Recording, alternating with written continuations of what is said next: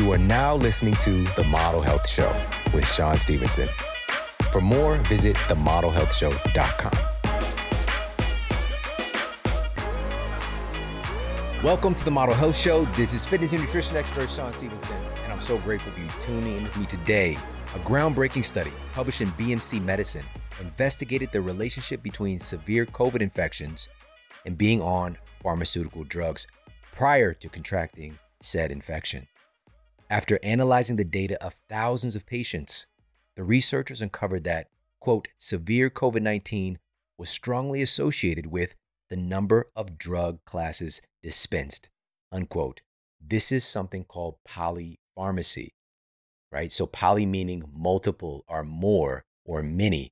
So, the more drug classes, prescription drugs that people are on, the worse their outcomes were to this particular virus. But this isn't just for this virus, this is for a multitude of infectious diseases. There's something about the intake of prescription drugs that reduces our resilience against viruses. Now, of course, there's a component of underlying chronic diseases that the drugs are being used to treat, but the drugs themselves, according to this data, are part of the problem. The researchers found that the more classes of drugs people were taking, the greater their risk of severe infections. Some of the worst effects from COVID were seen in people who were on, these were the top three drugs that were noted. One, antipsychotic medications. Now, what can be going on here with antipsychotic drugs? So, this is looking at the treatment of a wide range of mental health issues, anxiety, depression, bipolar, the list goes on and on. But what these drugs do is that they influence our hormones and our neurotransmitters and neuropeptides that literally control how our cells are talking to each other, including our immune cells. Neuroscientist Dr. Candace Pert, who actually discovered the opiate receptor, by the way, and she's just one of my heroes, and I've been studying her work for many years. She said, quote, viruses use the same receptors as neuropeptides to enter into a cell. And depending on how much of the natural peptide for a particular receptor is around and available to bind to, the virus that fits that receptor will have an easier or harder time getting into the cell itself. Because the molecules of emotion are involved in the process of a virus entering the cell, it's logical to assume that our state of emotions will affect whether or not we succumb to viral infection, unquote. She later discovered even more data affirming how our nervous system and our immune systems are intimately connected and in constant communication with each other's entire fields of psychoneuroimmunology, psychoneuroendocrinology as well, and understanding how our thoughts and our emotions deeply influence our immune system, our hormones, and this system truly does feed into itself back and forth. So, this is how antipsychotic drugs can lead to more severe outcomes with viral infections. That was number one. Number two was proton pump inhibitors. These are drugs that target the gastrointestinal tract, that target stomach acid. And we're going to be diving in deep on that subject today with our special guest. And the number three here was opioids. Right? So again, these are drugs that are interacting with our nervous system in a very, very powerful way, our brain and nervous system, to influence what's happening, really altering our entire biochemical cascade. So we know that the opioid epidemic that we're experiencing right now has become, for people between the ages of 18 and 45, a synthetic opioid fentanyl is now the number one cause of death for people in their prime of life years. Again, that's between the ages of 18 and 45. It's the number one cause of death. All right, so to say that we're experiencing an opioid epidemic is an understatement. And yet, you're not hearing much about it. So that's why we do what we do, is to get this information out into more hearts and into more hands so we can take action to help to turn this thing around. But it starts with us. And so I'm very grateful for this and to be able to have on our special guest. Somebody's truly one of my favorite people in the world, such a big heart and passion. And her knowledge base is just remarkable. She's already just making such a huge difference. But her new project, game changer. Now, one thing that I know about her, she's also a huge proponent of making sure that we're getting our micronutrient needs met. The normal medium And this is something I grew up with. I grew up, my grandma would give me these little Flintstone vitamins. All right, the Flintstone vitamins. It was candy. It was candy to me. I loved it. All right, can I get two? Can I get two? It's just more good for you stuff, right? These are synthetic forms of these key nutrients that the human body is simply not really associated with throughout our entire evolution. And suddenly we take something that would be derived from a real food source and and have a synthetic version and thinking that it's going to have the same reaction in the body. Well, the data has affirmed that this is simply not the case. There's a much higher bioavailability when the nutrients are coming from whole food sources. So, in place of this multivitamin paradigm, we want to use whole food concentrates of superfoods because, yes, it is more difficult to get this through our diet to get our abundant needs for micronutrients because these micronutrients help to handle stress. We live in a very stressful world today. So, a lot of this stuff is getting zapped from our system, like magnesium, for example. Magnesium is responsible for over 650 biochemical processes in the human body that we're aware of. That's just what we're aware of. So many of the processes of the body involving the nervous system and shifting the body from parasympathetic to sympathetic, our muscles, our digestion, building bones, the list goes on and on and on. Magnesium is important, but it gets zapped from our system because it's doing so much, especially right now. This is the number one mineral deficiency in our world today, which is not an accident. Also, magnesium has critical roles in mental health as well, helping to manage and regulate feelings of anxiety. There's so many different really important key things that magnesium's doing. Absolutely get it from our diet. Green things, if it's green, it's going to be a great source of magnesium, but the very best sources are coming from the green, dense superfoods like spirulina, like chlorella. These are wonderful sources of magnesium, but also biopotentiators, other cofactors right? So spirulina is 71% protein by weight, an abundant source of amino acids that really help and work as cofactors to do other processes in the body. We're talking about hormones and neurotransmitters. These are made from proteins. These are made from amino acids. These are the most dense sources, gram for gram, ever discovered in nature. Speaking about spirulina and chlorella, chlorella is about 50% protein by weight, right? So, and also rare nutrients like phycocyanin, is found in spirulina. And phycocyanin is one of the rare nutrients that's been found to help to stimulate the production of new stem cells, stem cell genesis, right? You just can't get that kind of benefit from a Flintstone vitamin. It just, it doesn't match up. You're not getting that from Fred, all right? But spirulina definitely has that. And this is something that my family utilizes all the time. The spirulina, chlorella, ashwagandha, and other superfood combinations, whole food, dense, cold processed superfood concentrates coming from Organifi green juice. Go to Organifi.com forward slash model. That's O R G A N I F I dot com forward slash model. You get 20% off their incredible green juice formula, and it tastes good. That's the key. They actually have this wonderful flavor combination, again, utilizing things like mints and coconut water to make it tasty so that kids Love it as well. So kid tested, parent approved. All right, head over there, check them out, Organifi.com forward slash model for 20% off. Now let's get to the Apple Podcast review of the week. Another five star review titled Wake Up People by Danny B. Glass. I've enjoyed listening to Shawn for about a year now, and a lot has changed in that year. I've enjoyed learning the histories of different health and wellness strategies and how they got started. Now, being in the midst of a global pandemic, he's taking big leaps by showing the other side of the story the story they apparently don't want you to know. Combined with wit and hard backed evidence, Shawn provides us with a deep and powerful understanding of what's really going on. Thank you for waking up the masses. Namaste. Thank you so much for leaving that review over on Apple Podcasts. I truly, truly appreciate it. And on that note, let's get to our special guest and topic of the day. Our guest today is Robynne Chutkan, MD. She's a board certified gastroenterologist and author of several best-selling books, including Gut Bliss, The Microbiome Solution, The Bloat Cure, and now the new book, The Antiviral Gut. Dr. Chutkan received her bachelor's degree from Yale University and her medical degree from Columbia College of Physicians and Surgeons, where she also did her internship and residency and served as chief resident. She completed her fellowship in gastroenterology at Mount Sinai Hospital in New York, and Dr. Chutkan has been on the faculty at Georgetown University Hospital since 1997.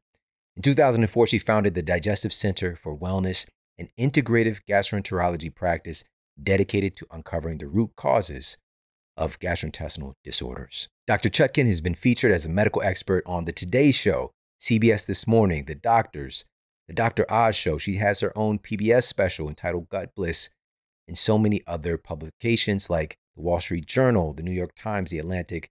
The list goes on and on and on. And now she's back here on the Model Health Show to talk about this very important topic the antiviral gut. Let's jump into this conversation with the one and only Dr. Robynne Chutkan. So good to see you. Thank you for coming.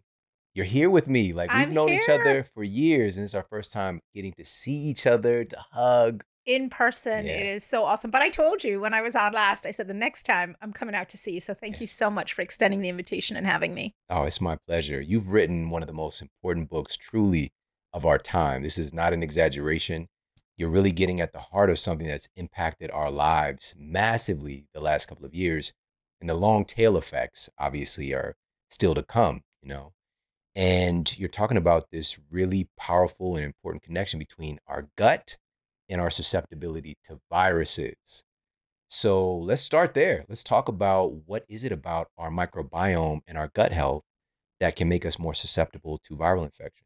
Shawn, you know, even in medical school, which for me was a long time ago, I don't think I fully appreciated the relationship between the gut and the immune system. So let's just start with physically. Where is the immune system located? 70 to 80% of it is physically located in our GI tract. So it is, you know, you have the gut lining, that thin membrane with little holes in it to allow nutrients in and waste matter out. And on one side of the gut lining, in the gut lumen, you have the trillions of bacteria. And on the other side, separated by a membrane that is literally razor thin, you have all the immune cells. And there's constant communication between the two. So when you think about it, our immune system is exposed to trillions, if not more, whatever the higher number is in that, of different organisms that are floating through the GI tract. Because remember, our GI tract is open to the environment, right? We all the stuff that comes in through our mouth. And so there are all these microbes, potential toxins, food particles floating around in the gut. And the immune system has to decide which of these things are potentially a threat versus which is just harmless stuff that's coming in. And how is it they decipher that? It's the gut microbes that direct them to say, okay, this is something you need to react to. This is something you can relax, or this is actually helping. So think of the gut microbes as like air traffic control for the immune system. And so that interaction, that hand and glove relationship is critical for how our immune system functions. Wow. Wow. So there's this really, it's a very intelligent system based on our choices, based on the health of this system, of how well it's going to be able to do its job. And so I would imagine that if there's some derangement happening, to be able to assess what a threat is and to properly respond, it's going to be hampered. Absolutely. So if you can even sort of physically think about what that looks like, right? So you have this thin membrane, immune cells on one side, microbes on the other. Think about what happens if there's damage to the gut lining, if those little holes become big. And so things are coming through now, that communication is disrupted. Or think about what happens if the gut microbes, you don't have a full complement or there's imbalance. And I give you an example of that. There's a bacterial species called Bacteroidetes. And Bacteroidetes is one of the gut bacteria that's very important in triggering the immune cells to release cytokines and to sort of start this process, this immune cascade that leads to destroying a pathogen, making antibodies, etc. And so Bacteroidetes, when they sense certain viral threats, they're in the lining of the intestinal wall right there up against the wall next to the immune cells and they trigger the release of something called interferons. And interferons are called interferons because they interfere with viruses, etc. So the Bacteroidetes triggers the release of these interferons, and then that starts this immune cascade. So if your population of Bacteroidetes is disrupted, if you don't have enough, if you kill them all off with antibiotics, if you haven't been cultivating a healthy gut bacteria, uh, a healthy microbiome through what you eat, that signaling can't happen and that immune response may not get triggered. So it is both a sort of physiological process, but it's also an anatomical, physical process that's happening right there in your gut. Wow, that's so powerful. And also that category or classification of bacteria is also so uh, associated with healthy body composition, insulin sensitivity, but it has this huge role also with the immune system that, again, you're really bringing to light versus like that class put up against firmicutes, for example, which Yes. again, everything has its role, but firmicutes are more associated with obesity, insulin resistance, Absolutely. and also dysfunction to the immune system. And an interesting point about about firmicutes and evolution is that in people of northern European ancestry who, you know, thousands of years ago had to endure cold winters, that class of bacteria, that family was more involved with being able to store calories as fat to get through a long winter when mm. food wasn't available. We don't have long winters when food isn't available anymore, Right. right? So there's this, you know, evolutionary development of the bacteria, but they're now maladapted to the environment that we live in. That's so fascinating. It's just like nature finds a way. There's a purpose behind Yeah. all of these things. But as we'll talk about today, our environment, internal and external today, is so abnormal so quickly. It's probably a big reason why we're experiencing what we're experiencing. And in the book, you really highlight that COVID 19, even though the way that the information has been, has kind of been propagated and we've been inundated with certain beliefs about things, it wasn't necessarily very indiscriminate. You shared that, and this is a direct quote from the book it's less about the potency of the pathogen and more about the health of the host. So let's talk about that. Yeah, it's it's you know, it it came to me that there's a lot of fear around COVID-19 around viruses and so on. And don't get me wrong, you know, there's there's a lot to be fearful of, especially in the beginning when this is unknown. But what I want to remind people is that for every condition, for every disease or illness, for cancer, for heart disease, for bacterial infection, for viral illness, the health of the host matters. Yeah. And it matters greatly. If you are an 80 year old who's a smoker, hypertensive, diabetic, sedentary, overweight, and you get a heart attack, you're going to have a very different outcome from somebody who's 25 and healthy and exercises and is in great health, right? So, for every condition we're talking about, the health of the host, what we call our terrain, what does our soil look like? So, I like this soil seed comparison when we think about terrain theory. Pasteur's germ theory says that an organism, a germ, a pathogen, gets into our body and makes us sick. And that's true. SARS CoV 2 can get into our body and make us sick. But terrain theory, which was championed by another Frenchman, Antoine Béchamp, terrain theory says that if our soil is healthy, that seed can pass through our system, may make us a little bit sick, but we'll recover. We're not going to have the same bad outcome. And we have some fascinating data that really validates terrain theory. So if you look at one of the landmark studies that was done during this pandemic, it was done looking at microbial analysis as a predictor of outcome. And they found that the health, and not just the health, but the particular representation of certain organisms in the microbiome, which was a marker for health, could predict outcome with 92% accuracy, Shawn. That's way more accurate than looking at comorbidities like heart disease, lung disease, whether you're a smoker, etc., combined. Even when you throw in inflammatory markers in the blood like C-reactive protein, etc., you still don't get close to 92%. And what they found was again high levels of a bacteria, Faecalibacterium prausnitzii, which is a bacteria that is associated with eating a lot of plant fiber, was protective. And people who had low levels of Faecalibacterium prausnitzii were more likely to have respiratory failure, be on a ventilator, be in the ICU, and even die. And conversely, they found high levels of a bacteria called Enterococcus faecalis, a bacteria that we know can penetrate the gut lining, and get into the bloodstream, cause problems.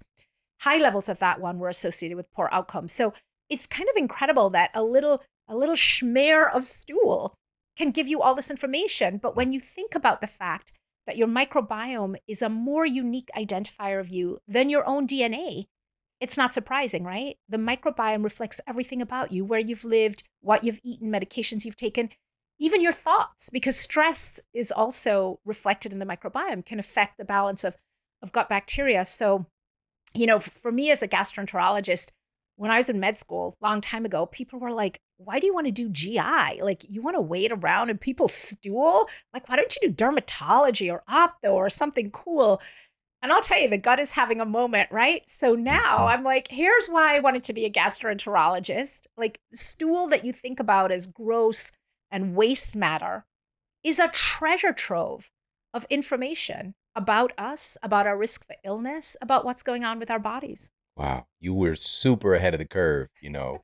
And this this reminds me of this William Churchill quote: "There's nothing more powerful than an idea whose time has come." And like you said, the gut is really having a moment right now. And you mentioned 92% accuracy, being able to check what's going on with your microbiome, 92% accuracy in being able to assess your outcomes via a COVID infection. So it's just Yeah. like this biomarker is so remarkable at telling how your body's going to react to this virus and probably any other thing we're going to be exposed to. Absolutely. And, you know, it's not an accident that some people have high levels of Faecalibacterium prausnitzii and other people have low. That's directly related to diet.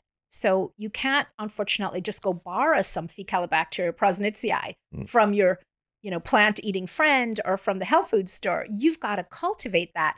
But the beautiful thing about this, Shawn, and the optimistic message, and the reason why I'm so excited to bring this information to people is that you can actually change your microbiome and you can do it pretty quickly. I mean, you can't, you know, change it overnight, but you can make little consistent changes to how you live, how you eat, even how you think, how you sleep, all of these things that can make you healthier and more resilient. Yeah, it's just start the process. Start today. The, the best time was probably to start last year, but the second best time is now. Uh, another quote from your book you said, quote, susceptibility and poor outcomes are almost always predictable and preventable, or at least reducible, right? So we, this stuff isn't just random, right? And seeing, being able to really assess our susceptibility and also our potential resilience under these conditions is really important. And with that said, this leads to another part that you mentioned. Counseling and strategizing about that risk and how to reduce it are much more effective than any drug or medical intervention because medications are critically important for those who need them. But for the majority of us, our body's own ability to resist, heal, and recover from viruses is vastly superior.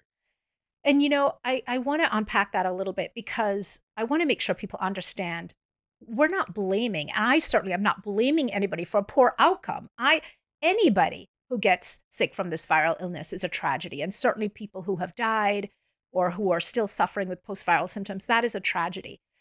But you can acknowledge that and also at the same time point out that there are risk factors that we know about.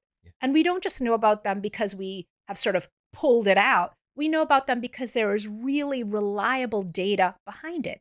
So if you look, for example, at having obesity, we know that is a significant risk factor that is associated with a much higher likelihood of doing poorly. And when you think about it, there's some very clear reasons. Somebody who has obesity, particularly if they have a lot of central obesity, it's harder for the lungs to expand. So having obesity interferes with mechanical ventilation of the lungs. And this isn't just true for COVID. This is true for, for pneumonia, for any respiratory illness. There are going to be worse outcomes. And when you can't inflate and, and, and deflate your lungs properly, properly, what happens is that bacteria can pool in some of these spaces in the lungs, and you're at high risk for bacterial superinfection. So now you have a bacterial pneumonia on top of a viral illness. We know that in people who have obesity, they have factors floating around in the blood, pro inflammatory factors like clotting factors that can make you more likely to clot and have problems there. We know that adipose tissue itself is immunologically active and is producing sometimes extra cytokines that are leading to an overblown immune response. You're overshooting the mark and you're ending up with cytokine storm and acute respiratory distress syndrome, et cetera.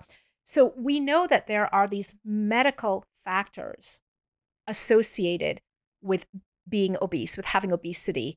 And it's critically important that we provide people with meaningful tools from a public health, from a policy point of view, to help people. And we have to look at this as a collective problem. Somebody being obese is not just their problem, like, sucks to be you, too bad. You know, if you think about viral shedding, we know that in the setting of obesity, viral shedding can be prolonged by as much as 42% longer. And so, what that means is that somebody who has obesity can be shedding a virus longer. There's more opportunity for transmissibility, and there's more opportunity for viral transformation to potentially a more virulent form of the virus. So this is a collective problem, right? We are only as healthy as our least healthy citizen. Mm. So I, I think we've seen an incredible spirit of generosity and graciousness with this pandemic, with people coming together, helping their neighbors, and so on. But I think we we really need to take a different approach to obesity in our society, and we need to look at it as it's a problem for our society, not for the individual person only. And what can we do to help our brothers and sisters who are struggling? Because it's it's hard, right? It's very hard, especially if this is something that you've been dealing with from a young age. It's hard to lose weight, and how can we have more more resources for people in terms of access to healthy food, access to spaces for leisure, etc. And it's particularly important in certain communities. If you look at our African American community, we have extraordinarily high rates. And it's not surprising that those rates are also tied to economic disadvantages, et cetera. Yeah. Thank you so much. You just unpacked really why obesity is a risk factor. Because just to be clear, again, this is not about a vanity metric. This is about true human functionality. I love you gave a mechanical example with the lungs. Yeah. Right but also you gave that kind of internal the word inflammation is getting it's also having a moment right now in talking about how mm-hmm. fat cells themselves are kind of sending out a false distress signal when they're under stress because of the, the contents that they're forced to carry on and it's putting the body into a pro-inflamed state and then a pro-inflammatory virus exposure comes along what do you think is going to happen Boom. we talked about this i think i sent you the study early on but you know it's one of our conversations over the last couple of years but the cdc did a huge meta analysis over 800 US hospitals, over mm-hmm. 540,000 COVID 19 patients. Huge set of data. The number one risk factor for death in their assessment is obesity. Yes. The number one risk factor. And it particularly people under 65, it, it's way more likely. I mean, the the number I believe from one of the large studies was 113% more likely to be hospitalized, 70 something, maybe 76% more likely to be ventilated, and a very high number more likely to die also. And again, this is something we can do something about. By the way, I love how we exchange these articles and we geek out, and I'm like, nobody else is really interested in this, but Shawn and I are like exchanging these texts and like, can you believe that? Look at this. Yeah, thank you. I appreciate it. Of course. That. And we're doing things to again get to. I, I'm so grateful actually for this experience in a way because and it's it, it takes some time to process things of course but it's giving us an opportunity to really look at our state as a society. I think that especially when we're working towards health and wellness, we can get into our own little bubbles and we can overlook that so much has been going wrong in the last few decades. The rate of obesity, as we talked about before the show got started, in children has tripled since the 1980s. Something is severely wrong here. And we can start to let things linger a bit when right now something like COVID 19 brings about a sense of urgency to make some changes because again this is the number one risk factor but we did the thing we tend to do which is we got to find a drug to try to fix this and again just look at the outcomes from that whole thing and you know we can try to frame things in a way that oh this is successful but at the end of the day our constant desire to drug our way into and out of things has led to a situation where you know and this is just it is what it is a $4 trillion healthcare system with pharmaceutical companies making hundreds of billions of dollars. And yet we're the sickest society in human history. Something is not matching up and here. we're much sicker than countries that spend a lot less a lot money. Less, right. And here's the thing I'm a conventionally trained doctor, I have an integrative approach. I am all for judicious use of medication. I am delighted, personally and professionally, that we have ventilators and monoclonal antibodies and all sorts of things for people who need them. But wouldn't it be so much better if we didn't need them? Yes, if exactly. we were healthier exactly. and we didn't need them? And the outcome is different, right? The, these things can save lives for sure. But again, a healthier host means that you're much less likely to need these things, even with a potent pathogen. And here's the thing the book is, is very deliberately written in a way that this is not a scary book. This is not meant to scare anybody into doing anything. If anything, I think it's a it's an optimistic message. It's a hopeful and a reassuring message. But I also want to point out when you look at the data, and this was a study from Duke University in 2021, they looked mathematically at the likelihood of a pandemic like COVID 19 happening in someone's lifetime. And they calculated, and this is this is this number shocked even me, two percent per year risk of something like this happening based on past occurrences, which means that for somebody born in 2020, there is a 40% chance that something like COVID 19 would happen. But yet we were all surprised, right? But the data suggests we shouldn't be surprised. If you look at the last 50 years, Shawn, which is around how long I've been alive, give or take a few years, if we look at the last half a century, plus six, uh, if we look at the ah. last half a century, we see that there have been more than 30 new viruses for which there is no cure or, or real meaningful treatment hepatitis C, HIV, Ebola, SARS CoV 2. And this is not likely to change anytime soon. In fact, it's probably likely to accelerate because of the way we're living. We're encroaching on animals' natural habitat, et cetera, and all the different factors, right? That's not the only one. But. Yeah. We would think, again, from the surface level, that our level of innovation and education, that infectious diseases have been going down. And I'll put the study up for people to see. They've actually been going up. And again, you've got to st- step back and ask, like, why is this? What's happening? Where even infectious, not not only are chronic diseases at epidemic proportions, but even infectious diseases, when it, on the surface, where it's like, you know, we're we're we're creating situations where we have so many different treatments to stop these things, we're not really that good at it. So, with that said, getting back to the most important faculty, which is our body's own inner intelligence, you said something earlier. You mentioned that when it when it comes to our microbiome and this immune system connection, this in many ways can even have a more profound impact than our DNA itself. And this brings me to the point of even our bacteria, right? These trillions of bacteria that we're carrying have their own genes, their own DNA. And if we go gene for gene, over 99% of the genes we carry are bacterial. We are way outnumbered. Yeah. Absolutely. We are way outnumbered. And when you think about it, I mean, from a gastroenterology point of view, people think about gut bacteria as being intimately involved in digestion, right? And that's absolutely true. But our gut bacteria also synthesize vitamins. If we look at something like vitamin K, vitamin K is essential vitamin for clotting. Without vitamin K, our blood cannot clot. And if we, you know, get even somebody drawing blood from us, we would bleed to death. When people come into the hospital, they are often given antibiotics, regardless of whether they need them or not. But let's say somebody comes in with a fever, what we call fever of unknown origin, nobody's sure what's going on. They're given a broad spectrum antibiotic just in case. After about four or five days, the phlebotomy team in the hospital, the folks who do the blood drawing, will often put a note in the chart saying, this person needs vitamin K, their blood isn't clotting, and they'll have to get a dose of vitamin K. Why? Because the antibiotics have killed off so much of the bacteria that now they can't be producing vitamin K. So this stuff isn't just theoretical. Yeah. This is stuff we see in real life all the time. And we know if we look at something like rotavirus, rotavirus, a viral illness that kills about, it's a diarrheal illness, kills about half a million children every year globally.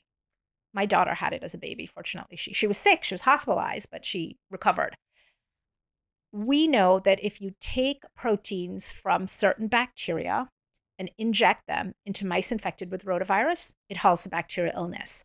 And when we look at what that means clinically, we see that children who have received antibiotics in the recent time before a rotavirus illness, five times more likely to get rotavirus, much more likely to have a severe form of rotavirus and a poor outcome.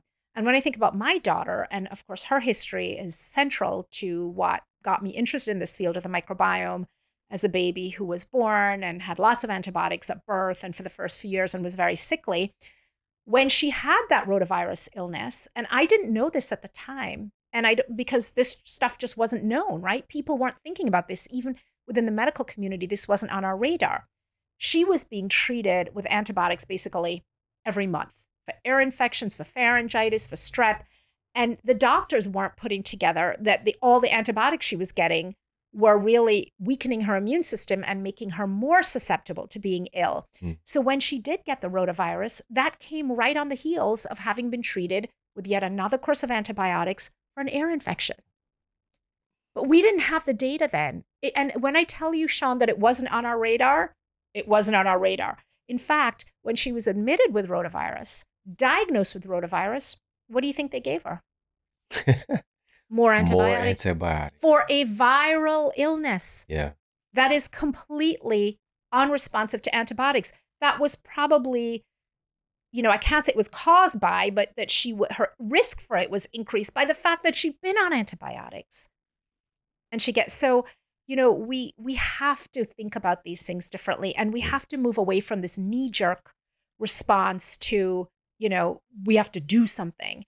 I, I actually have to say I, I'm grateful to my dad, who's 87, a retired orthopedic surgeon, because his way of dealing with us when we were sick was go lie down, drink a glass of water, and nobody really wants to hear about it. He was so worried that we would be hypochondriacs. He Yeah. sort of, he might have taken it a little bit too far, but it was, you know, the idea that you were going to take a pill because you weren't feeling well. Like, I mean, if you were really sick, don't get me wrong. You know, we went to the doctor if something was really wrong, but, you know, you had a little ache and pain, go lie down and drink some water. You'll feel better. So, we have to, and I recognize it as a physician, I'm in a better position to evaluate from my family Yeah. if they can just go lie down and drink a glass of water versus if something's really going on. But, you know, we, we have some studies out there that really pinpoint for listeners what's going on. So, one of the studies from the pediatric literature is that pediatricians prescribe antibiotics 63% of the time when they perceive the parent wants an antibiotic and 7% when they don't.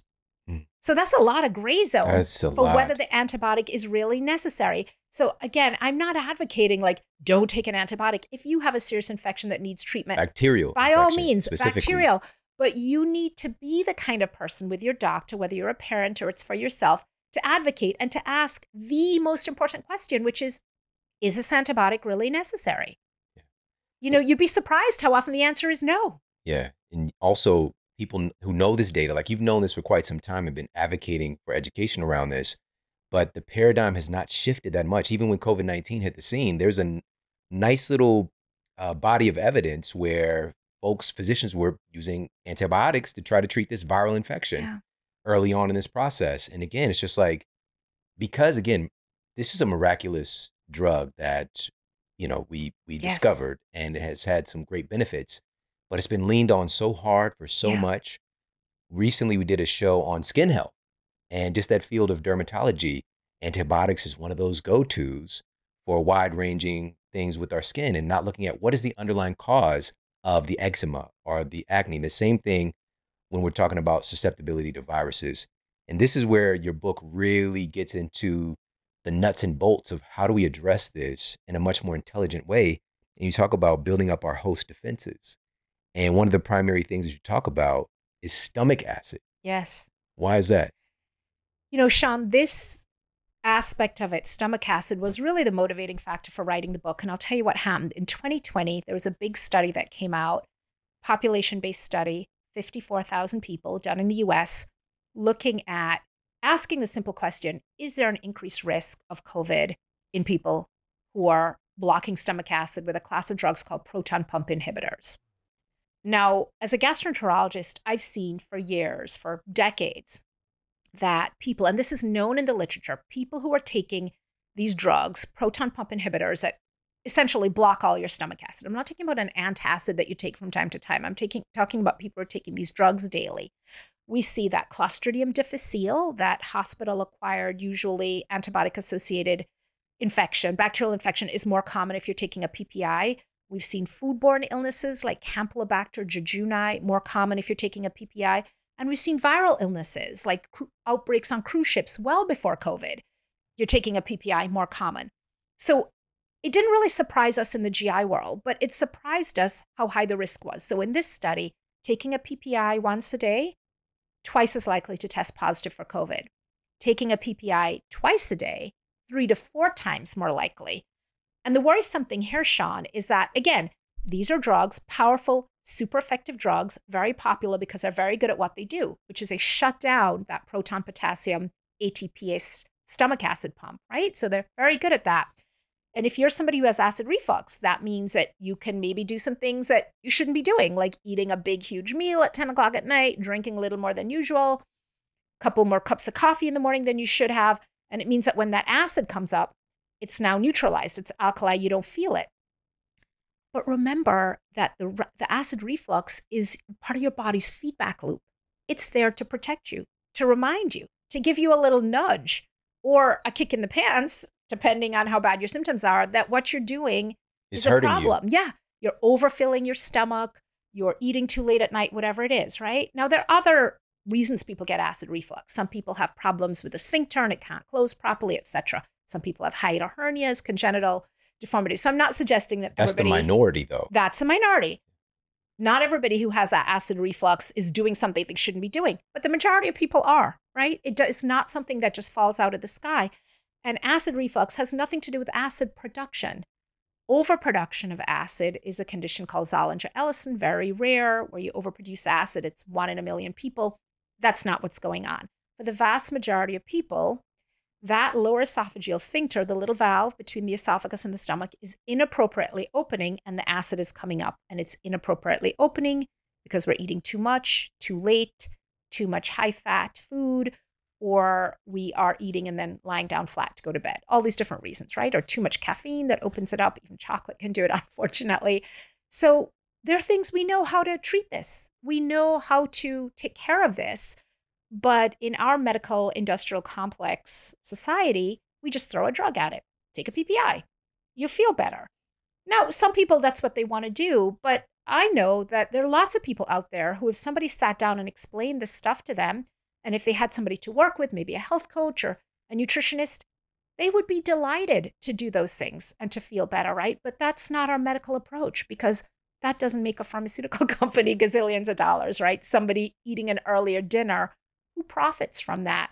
And so, you know, we, we have to ask these questions. And again, glad that these drugs are there. There are conditions, bleeding ulcers, etc. People who have a premalignant uh, disease called Barrett's esophagus, these drugs can be life saving in those instances. So, you know, hooray for PPIs, but let's use them more judiciously because what's happening, and as you said, you know, the pendulum swinging the other way with how we depend on this stuff.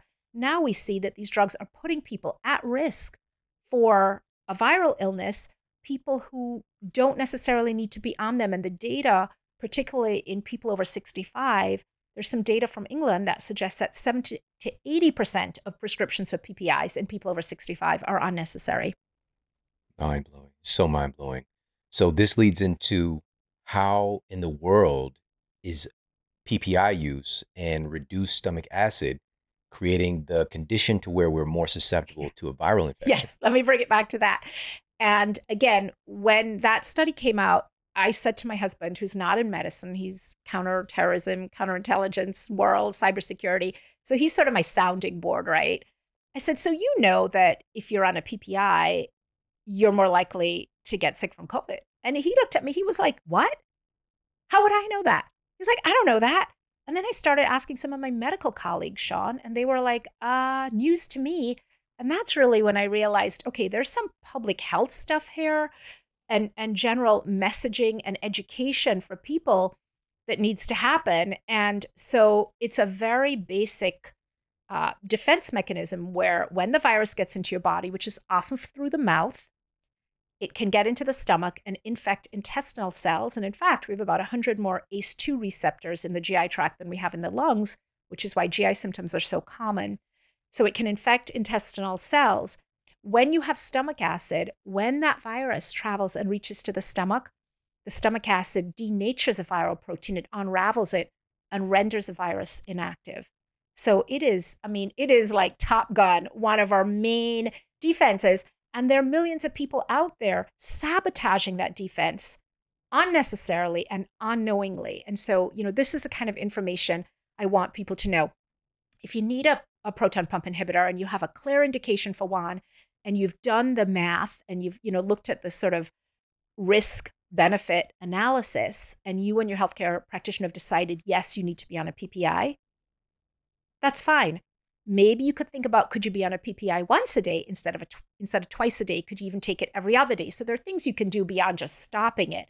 But could you substitute it? If you're somebody who's having reflux and you're not having it all the time, could you maybe take an antacid instead, which is something you could take on demand only when you need it instead of taking this daily drug? You know, after you've done the things, eat a bigger lunch, lighter dinner, eat earlier, all these other things. So this is just a basic information that I want people to have. I want people to understand how their body works, how their gut works, and basically what it's trying to do to, to defend you yeah. and protect you so that they can know not to dismantle those things and not to sabotage them and interfere with them. Yeah, this is a this is a natural again host defense that our yeah. body does. It's intelligence, and we just come along with the blunt interest, instrument basically and just stop it from doing the thing. And so, even with that said, if it is an appropriate circumstance for PPI, you're going to need with the education. Now let's stack conditions in other ways if you're going to be on this thing. But it's really again so such a lack of education around this stuff. And this is why this is so important. So, one of those studies mentioned this was published in BMC Medicine and investigated the relationship between severe COVID infections and being on pharmaceutical drugs prior to contracting the infection. And they found that polypharmacy, the more drugs that you're on, the much higher risk, and this is a direct quote from it quote, severe COVID 19 was strongly associated with the number of drug classes dispensed, unquote. So the more drugs you're on, the more likely you were to have a severe infection. Specifically, they identified three specific categories of drugs that were the most the most villainous in this yeah, circumstance. most strongly correlated. Number yeah. one was antipsychotic drugs, mm-hmm. which this, this influences hormones, neurotransmitters, neuropeptides, and other cellular control. Number two was PPIs, proton pump inhibitors. And as you mentioned, and I'll just share this part really quickly, the study stated, quote, as SARS CoV 2 is at least partly an enteric infection, meaning it's related to the gut, and the ACE2 receptor is expressed in the intestine, it is plausible that proton pump inhibitors and other drugs acting on the gastrointestinal tract could increase susceptibility to severe COVID 19. Unquote. And this has been your message that you're packaging up in this digestible, all right, there's a little intended. Um, but this digestible way because most people are not on top of this data like we are and actually going through looking at this peer-reviewed evidence. But this isn't new. This even this understanding about acid that our bodies are producing and its its importance in reducing our susceptibility to viruses. This has been known for quite some time. There was an article published in the GI literature several years ago. I think this article was from 2014 that showed that people who are taking chronic proton pump inhibitors for more than a few months at a time, that their microbiome is so disruptive, it is the equivalent of being on antibiotics. So people can take frequent antibiotics, but most people are on antibiotics for years. I mean, sometimes for skin, which is unfortunate for acne, but people do take proton pump inhibitors for years and they don't think about it. They mm-hmm. don't, you know, so I want people to think what is the cost of this?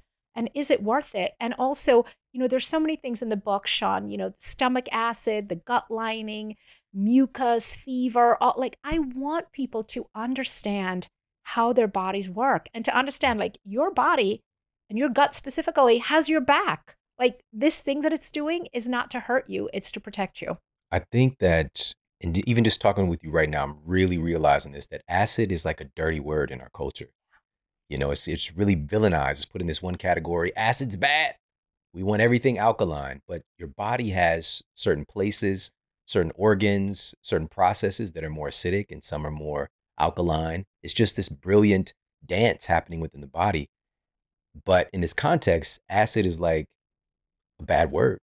And, you know, for our female listeners, I want to talk about acid in terms of vaginal health because in the gut, diversity is really key, right? We want a wide variety of different organisms. But in the vagina, we actually want monoculture. So in the vagina, lactobacillus bacteria in a healthy vaginal flora are the dominant species. And lactobacillus, not surprisingly, produce acid, lactic acid.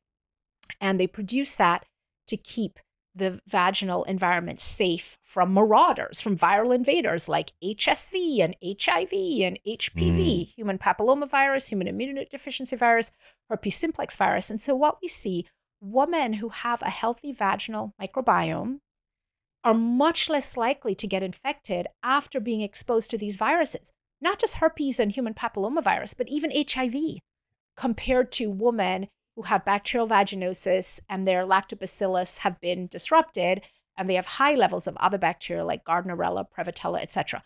Now, let's be clear. I'm not suggesting that you rely on that as as protection against a sexually transmitted disease, right? Like I've got a lot of lactobacillus, I'm good. No, you still need to have protected sex. But it is clear that the vaginal microbiome is one of the most important defenses against viral invaders, just like in the gut, right? This stuff is potent. It's potent.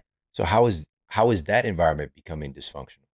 Well, we're seeing rates of bacterial vaginosis. And the crazy thing, Shawn, is that most OBGYNs treat bacterial vaginosis, a condition that's usually a result of overzealous use of antibiotics.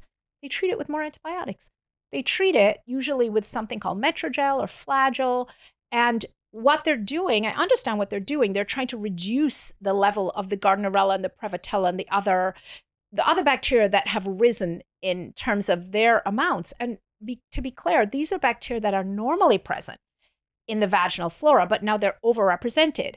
So they're trying to decrease those levels, but in the process of decreasing those levels with an antibiotic, they're also further, further decimating the lactobacillus. And so you end up in this sort of vicious cycle often when you're treating antibiotics and you rely, when you're treating bacterial vaginosis just with antibiotics and relying on that, is people get better and things feel great, but then after a while, as the microbiome starts to flourish again, you see that again, these other organisms increase and now the lactobacillus are also low. So, you know, different approaches. And so in my practice, I mean, I'm a gastroenterologist, not a gynecologist, but I do a lot of the patients I see have these problems. So we'll often recommend lactobacillus suppositories and also recommend a diet to them that's designed really to to help to balance things and also to look at what they're doing. Sometimes women are doing things like douching and things like that that can really disrupt the lactobacillus. So, again, sabotaging an innate host defense that they're unaware of, right? And so, we want people to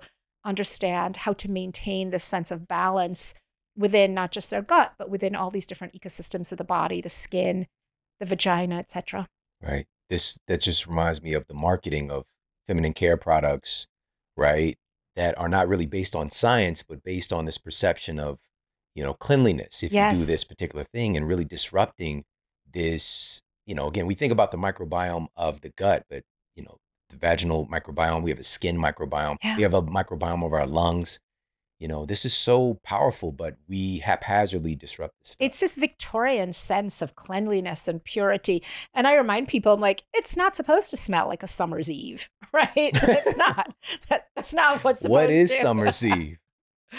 yeah, it's it's amazing. Like a lot of this stuff does sort of date back to this Victorian sense of our bodies being dirty and needing to be cleansed. And um, you know, our GI tract, our vaginas, they're self-cleaning ovens they don't they don't need to be cleansed. They're doing their thing, and um, you know the kidneys. So I do get a lot of questions in my practice about cleansing and so on, and I remind people that you know if they're doing it right with getting a little dirt, sweat, veg in on a regular basis, you don't need cleansing because again, it's not dirty. All those bacteria, the stool, all of it, it serves a purpose. Yeah. This is so remarkable. Got a quick break coming up. We'll be right back. The importance of vitamin C cannot be overstated. The big issue today is its simplicity. Something so simple cannot be so effective, can it? Well, vitamin C is obviously a major part of our immune system function and how it does its work. And this is the key is that it helps to reduce infection oriented inflammation. A recent study cited in the journal Pharma Nutrition investigated the impact of vitamin C in relation to the cytokine activity associated with COVID 19 and found that vitamin C is effective by inhibiting the production of the cytokine storm. Several clinical studies are now affirming that timely administration of vitamin C can dramatically influence the outcome of COVID 19 infections. And this simply has not been talked about, but we're gonna change that. Now, it's important to also note that all vitamin C is not created equal. We've got synthetic forms of vitamin C and we've got botanical, real food based vitamin C. A study published in the Journal of Cardiology had 20 male smokers consume the number one source, the highest botanical source of vitamin C, found in Camu camelberry, over the course of a one week study. And it led to significantly lowered oxidative stress and inflammatory biomarkers. And they were measuring this by utilizing C reactive protein. Now, here's the rub the Camu camelberry was not just put up against a placebo, it wasn't put up against nothing, it was put up against synthetic versions of vitamin C. Just an ordinary vitamin C tablet that you might find as you're checking out the cash register or at a gas station, something of the like. And here's what they found the researchers saw no change in these biomarkers, reducing inflammation and oxidative stress in the placebo group. That placebo group, again, was a synthetic version of vitamin C. For the researchers, this indicated that the combination of other antioxidants from the camu camu berries had a more powerful antioxidant effect than standard vitamin C products alone. This is why I utilize camu camu berry combined with amla berry combined with acerola cherry, the three highest botanical sources of vitamin C ever discovered. In my favorite vitamin C supplement of all time, the Essential C Complex from Paleo Valley. Go to paleovalley.com forward slash model. You're going to get 15% off the incredible Essential C formula. Go to P A L E O V A L L E Y dot com forward slash model. That special 15% off right now. Vitamin C is of the utmost importance, but our sourcing matters more than ever. Get the very best, not the third best, not the fifth best, not the hundredth best. Get the very best vitamin C possible. That's going to be in the Essential C complex from Paleo Valley. Go to paleovalley.com forward slash model. Now back to the show.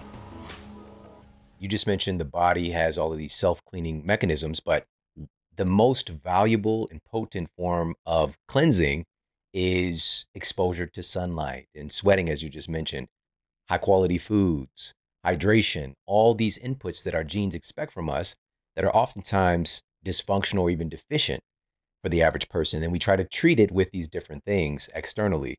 And so this gets into the conversation with you you this this is same with the microbiome as even the microbiomes in other places of our body. You mentioned how a diet, how our diet can help to shift these things. So with that being said, has our diet, and we both know the answer to this, caused is it a causative agent in our rampant issues of dysbiosis? It is the most um, significant factor in adults for sure. I mean, of course, in the first thousand years of life, when the microbiome, thousand days of life, when the microbiome is really still forming, there are other things that can be really critical, like antibiotics and other environmental exposures. But as adults, where our microbiome is fairly stable, the diet is key. And, and the interesting thing about this, Shawn, and we've talked about this before, is that the foundations for this stuff are laid down pretty early. And that's a Lionetti study. I think we may have talked about it um, before, but, but let me bring it up again because it's a really important study done by Dr. Paolo Lionetti, who's a pediatric gastroenterologist in Florence, Italy. So he looked at two groups of kids. He looked at a group of kids from Florence, Italy, and a group of kids in Boulpon, Burkina Faso, where a part of Africa where they're still living very similar to how their Neolithic ancestors lived, with a lot of gathering and hunting, and there's the food they're eating is grown right there within the village. And he looked at two sets of kids who were vaginally born and breastfed, because those are two factors that can affect the microbiome, right? And he found that as infants, these two groups were remarkably similar, almost identical. But as soon as the babies graduated to table food, everything changed. So in Florence, Italy, the kids were eating very similar to a standard American diet. I mean, the reality is that very few people are eating a Mediterranean diet in Italy anymore. So they were eating high fat, high sugar, high animal protein, low fiber. The kids in Burkina Faso were eating sorghum, which a grain that they had millet, and they would make it into a paste and eat it with vegetables. They were eating a super high fiber diet, locally grown.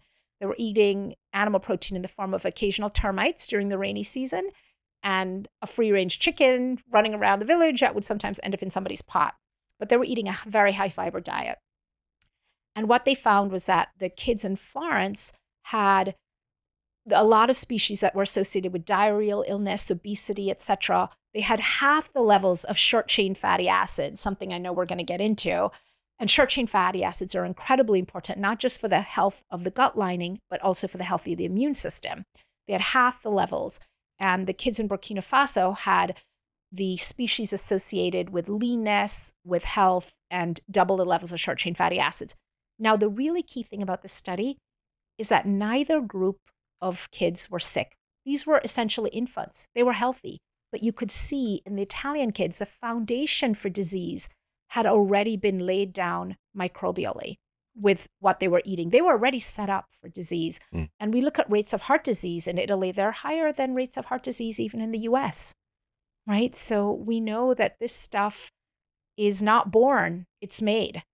And we know how to unmake it, but we have to pay attention to it and we have to have more of a public health initiative from our government to say that this is important.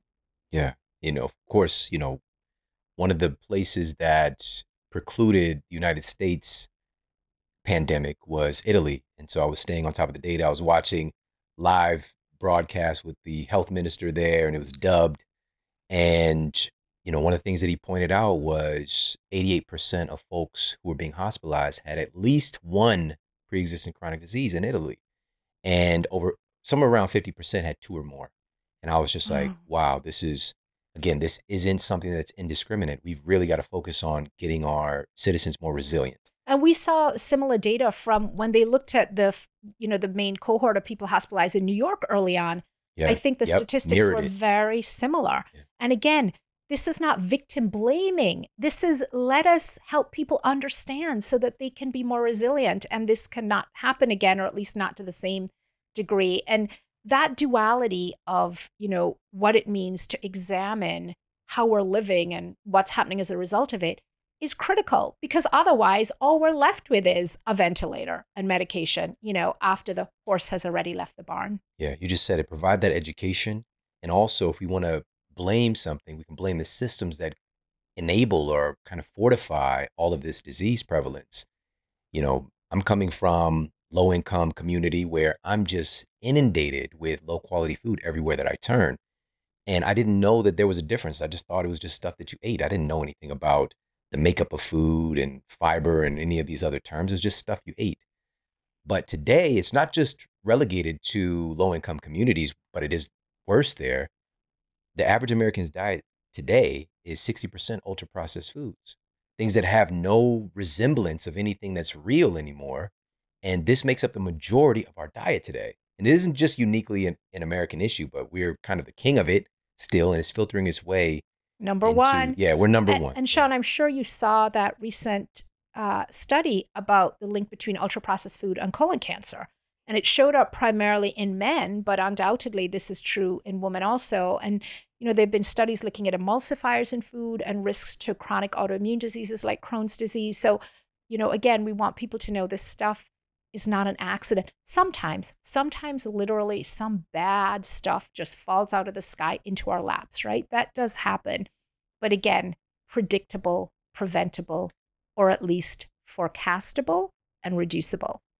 Let's talk about another one of these host defenses. So we we talked about stomach acid, so important.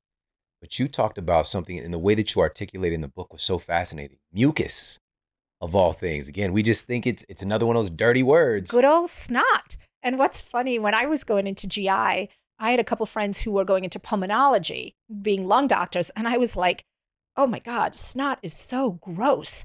And they were like, "Are you really a gastroenterologist dealing with stool telling us that snot is gross. So there's there's all this sort of you know battling about like which is grosser, snot or stool. And um, you know now as it turns out, they're both really important, right? I mean, again, these things you think snot is something nasty you should blow out or suppress. So let me tell you about mucus. First thing that I want people to know is that most of the mucus in our body, the overwhelming majority, comes from our GI tract. About one and a half liters a day are made in our gut. So it doesn't come from our head or lungs, primarily from our gut. And one of the main functions is a lubricant, right? So the mucus lines the gut so that as the products of digestion move through, it can have nice, smooth transit.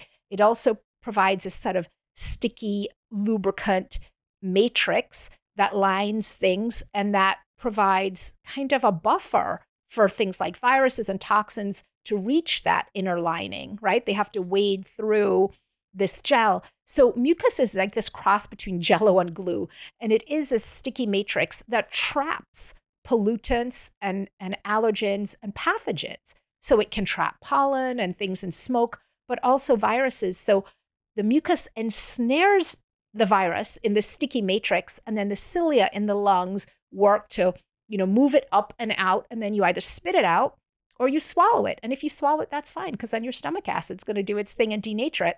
So not only is mucus physically trapping the virus, but mucus also has proteins in it called mucins. And these mucins have enzymes that can degrade viruses mm. and again render them inactive. So it's a double whammy, right? It physically traps it, and then the enzymes work on it. It's like a spider web and, and degrade it. So if you have good quality mucus, if you stay hydrated, let me take a sip in honor of the mucus. You stay hydrated, you have nice, healthy mucus. You don't smoke, you get some fresh air, you eat a healthy diet, all these different things. You have good quality mucus, and your mucus is able to work for you. If you're a smoker, you don't hydrate well, the the quality of the air isn't so good where you are. Unfortunately, that's not one that people can necessarily do something about, but there are other things that you can. That can really make a difference. But the biggest issue is again, people sabotaging this by taking a cough suppressant. And so, you know, if you have extra mucus, runny nose, etc., when you have a cold, it's because your body is fighting something. It is producing that extra mucus to try and trap that. That's why with allergies too, with the pollen, your nose will run because you're producing more mucus to trap the pollen, to get rid of it, to clear it from your body. But what do people do? They don't understand that. And so they take a cough suppressant, they take uh, an antihistamine, they take something to dry out the mucus. And now they are left defenseless in terms of that particular important defense. So the American Academy of Pediatrics does not recommend, they recommend explicitly against using cough suppressants in kids when they have respiratory illnesses, but that should apply to adults also, right? And and older Most people children. don't know that. Is that, you know, and then people say, well, what am I supposed to do? Well, I have 10 things for you to do in the book that you can do to help with symptoms. Because the goal isn't just suffer, right? Where I come from in Jamaica, we always say a little sufferation is good. But, um, you know, the goal isn't like just suck it up. There's nothing you can do. There's a lot you can do, but you want to do things without sabotaging this major innate host defense, right. right. And let the mucus flow. And what's fascinating, Shawn, and it's fascinating when we think about what's going on with the opiate epidemic, the opioid epidemic, is that if you look back at the 1800s, like in 1843, Mrs. Winslow's soothing syrup and Bayer's first cough suppressant, Bayer's product had heroin in it. Mrs. Winslow's soothing syrup had morphine in it. So these were great at getting kids to stop coughing, but sometimes the kids never woke up. these things from over 100 years ago had narcotics in them. And some of these things continued to have narcotics in them until really, you know, the early 70s. So, you know, beyond the issue of it's going to suppress your mucus, and you're not going to be able to trap and expel the virus you know you have to think about like what else is in this stuff yeah. and what is it potentially doing to us it's still happening today you know people are buying cough syrup for the purpose of finding a high you know the psychoactive components yeah. to it it's so crazy because again morphine heroin packaged up in different ways today the opioid epidemic which on that list from bmc medicine of those three most most identified prescription medications that are leading to poor outcomes from COVID. Number one was antipsychotics. Number two was proton pump inhibitors. Number three was opioids. So we're still doing a lot of the same. It's just packaged up differently.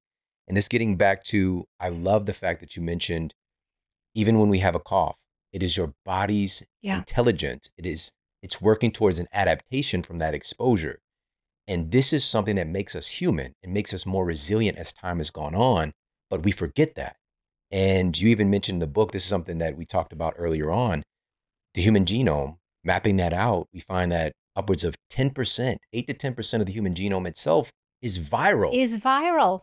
As we've evolved and adapted to these exposure, and it's, it's going to continue happening, but it's getting ourselves to a place where we understand and identify these symptoms as these adaptation responses, as our bodies are kind of taking on this new sampling, new data, in figuring out ways to be more resilient in the environment. But I got to mention this because allergies, you said allergies yeah. earlier, and we think again, we have this innate susceptibility where I looked this up reading your book. This was from the CDC.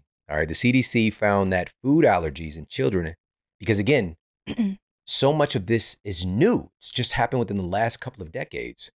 food allergies in children have increased approximately 50% Crazy. 1997 to 2011. Something has happened making us more susceptible to the environment, whether it's food, whether it's allergens. We're not the same species. It's a couple things, and I think when you look at that number, it is both externally. The food is different, right? There's a lot of a lot of edible food-like substances being marketed as food, but we are also different because our microbiome is different. And if we look at, you know, the, the and I want to circle back to the point you made about the viral DNA too, but uh, I do want to make this point.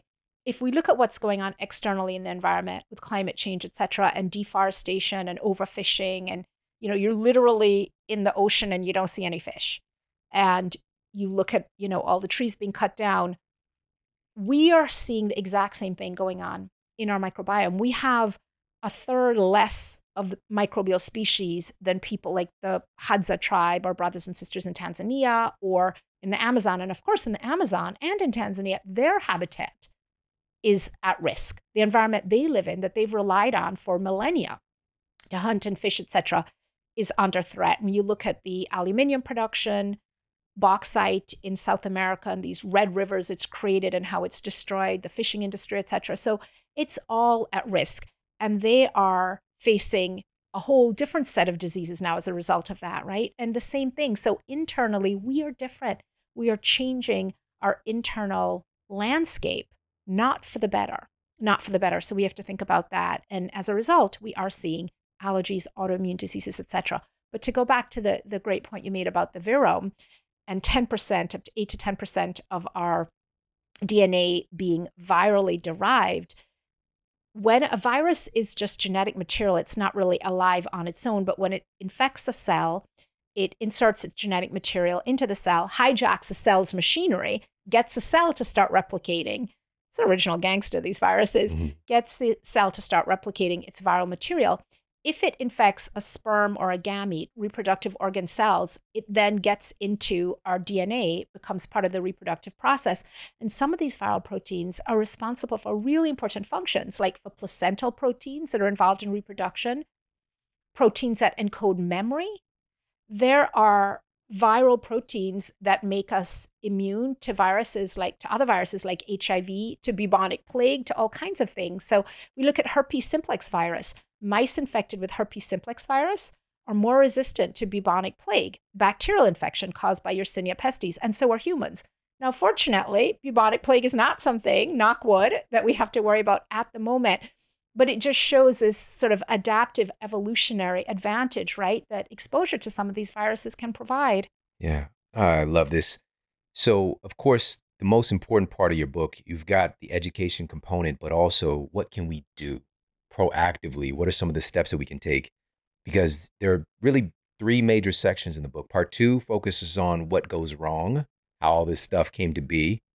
In part three of the book, you have the antiviral gut plan, and you talk about building up your body, is one of the highlighted things, securing your defenses.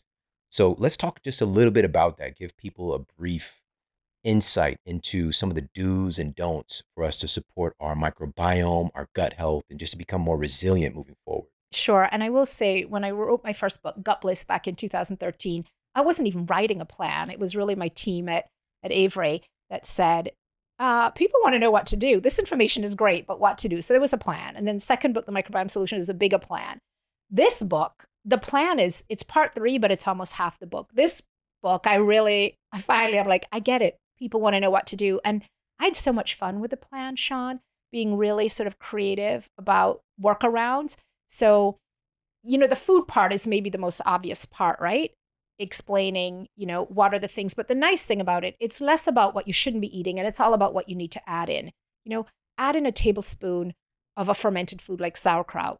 Just a tablespoon, about 10 grams, is going to give you up to 28 different bacterial strains that are all doing really important things. So it's like a live, you know, it's it's living food, medicinal food. So the food one is maybe the most obvious, but if you think about like the sleep one, and of course you're the sleep master, right? But um, I, I did I did make the connection for people between sleep and the gut because, as you know, Shawn, serotonin, the feel good hormone, is made primarily in the gut, and serotonin is a precursor hormone to melatonin that you need to sleep. So there is this, you know, incredible connection between what's going on in the gut and sleep and the neurotransmitters through the gut brain axis, et cetera. So I had a lot of fun coming up with, okay, here are some things that you can do. And, you know, you'll see that melatonin is in there. I talk about it, but it's way down towards the bottom of the list, right? There's it's divided into different sections about your environment and, you know, habits, etc. And then, you know, at the bottom, okay, here's some sort of medical supplement type things. Environmental things, the open air factor, that's something that people don't talk about. This is something we know from back 100 years ago, the Spanish flu epidemic. Ironically, with military personnel, the officers were often given a bed inside the hospital to recuperate. And the enlisted men were put on little cots outside. Like, you don't rate, you're just an enlisted guy, you're just going to be on a cot outside. Well, there was a huge difference in the mortality rate. The people recuperating inside had up to a 40% mortality rate in some instances, and outside 13%. And the reason for that was what is called an open air factor, OAF, which is defined as a germicidal constituent in open air. This is different from sunlight and vitamin D that can be uh, toxic to viruses and some other pathogens. So there are tips in there for okay, even if you can't get outside and you know do some forest bathing and walk in the woods, you can literally open your car window, yeah. bringing some outdoor air in. That can make a difference. You can poke your head out the window, sit on the roof, you know, step outside on a balcony, that kind of thing. Exposure to soil microbes, literally putting your hand in some dirt, profound impact on what's going on with your microbiome. So some of these environmental things are are really important also. So it is, as you said, it's divided up into sort of building up the body and, de- and also giving people really detailed information. For example, if you're on a proton proton pump inhibitor, here's a schedule for how to taper off, and here's some tips to help you. Now, of course, people need to do that in conjunction with their healthcare provider, right? But really, step by step, detailed information. The medication section is the one that I'm really the proudest of because I tell people these are the medications that are problematic, but I don't just say, don't take these medications. I say, here's what you should ask your doctor mm-hmm. about what you could take instead, including alternate day dosages, different form of this medication that will still be anti-inflammatory but isn't going to be as toxic to your gut microbes and then here are possible substitutions so i give people literally a checklist with detailed information that they can take into their doctor's office and say well i'm on this what about that and i do that for all the different medications because again and i you know i was wary about it because i'm like i don't want to be giving really prescriptive advice to people i'm not their doctor but i realized people need the information to have that conversation with their doctor, yes. right? And so I wanted to make that really easy for people in the book are what are the different things that you could do instead. And it's amazing how much of the time, because I do this with my patients, they may be being prescribed something, maybe their rheumatologist has them on a high dose of ibuprofen or something for joint pain. And I'll say, This is what I want you to ask them. And they go and ask them, and the doctor's like, Oh, yeah, sure. And then they come back mad to me saying, why didn't they do that in the first place? And I'm like, I don't know, but mm. they're doing it now. So, yeah. you know, I want people to have that dialogue. It shouldn't be a monologue. If you go to see a doctor and they're just talking at you and it's not a conversation and you're really not able to exchange ideas and information with them and get their opinion and feedback, you need to find a new doctor. This book is so important. And like I said earlier, there's nothing more powerful than an idea whose time has come and getting this education into more people's hands. You just mentioned just a few things like the association with the microbiome improving, with just interacting with nature, with open air, with getting our hands into the dirt. That's information. Like it's not just a thing. All of these things are these are micro microbiome inputs yes. of data. And even the sun, you know, the sun is the most powerful natural virucide in the environment by far. So powerful but are these things normalized in our culture? And for the most part, absolutely not. Yeah. We've we've shunned the sun. We're hiding out most of the time. But there's a revolution taking place. And you're one of those people truly who are the face of this revolution, getting us empowered and educated. And I'm so grateful for that. And by the way, right now, we want to make this book a massive bestseller to get this information out there and into more people's hands. You can pre order the book right now and get an absolutely incredible amount of bonuses by going to the antiviralgut.com forward slash bonus. That's the antiviralgut.com forward slash bonus. And you've got some wonderful pre-order gifts for everybody. I do. I have an incredible uh, antiviral gut meal plan with recipes. I have a special citation reference that goes deep into the science, explaining each article and really breaking it down in terms of what it's what it means. I have an antiviralgut.com live course with me that's coming up. So lots of stuff for our listeners. And uh, I can't thank you enough for this. You know, I feel like this is an important book because my goal as a physician, as a fellow human being, I want us all to be healthy hosts. That's the goal. Ah, I appreciate you so much, truly. So again, that's the antiviralgut.com forward slash bonus. You'll be able to get the book anywhere that you like, Amazon, Barnes and Noble, but pre-order it today so that we can create this momentum when the book hits and make it a huge, huge bestseller and help to shift this conversation to things that are more empowering.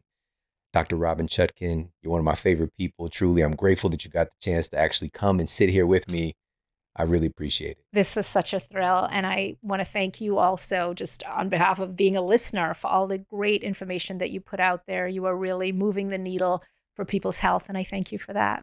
Thank you. I received that. Thank you so much. Dr. Robynne Chutkan, everybody. Thank you so much for tuning into the show today. I hope you got a lot of value out of this. This is all about education and empowerment. We've got to get our citizens healthier and more resilient starting now. And it starts with us taking care of ourselves, our own inner terrain, and also helping to support and educate our family members as well. We can change this. We can create conditions where we're stacking things in our favor rather than against us, but we've got to start taking action. Please go get a copy right now. Pre order Robynne's book. It is so important. It is so wonderfully written was just packed with valuable information. I'm so grateful that she had the audacity and took the time to put her knowledge base into this book and to address something that is so prevalent and so needed, which is the most important part of this conversation, which is how did this happen in the first place and what can we do to make sure that we are resistant against things like this moving forward? Go to the antiviralgut.com forward slash bonus. That's T H E A N T I V I R A L G U T dot com forward slash bonus. Pre order the book. Even you could just pop over to Amazon, pre order the book, Barnes and Noble. By pre ordering the book, you're going to tell the publishing industry that this is the type of content that we want. And it's an important thing because we're voting with our dollars, we're voting with our time. We need more information like this, more empowerment. Go to the antiviralgut.com forward slash bonus. Appreciate you so much for tuning into the show today. We've got some epic master classes, world class guests coming your way very soon. So make sure to stay tuned. Take care. Have an amazing day. And I'll talk with you soon. And for more after the show, make sure to head over to themodelhealthshow.com. That's where you can find all of the show notes. You can find transcriptions, videos for each episode. And if you got a comment, you can leave me a comment there as well. And please make sure to head over to iTunes and leave us a rating to let everybody know that the show is awesome. And I appreciate that so much. And take care. I promise to keep giving you more powerful, empowering, great content to help you transform your life. Thanks for tuning in.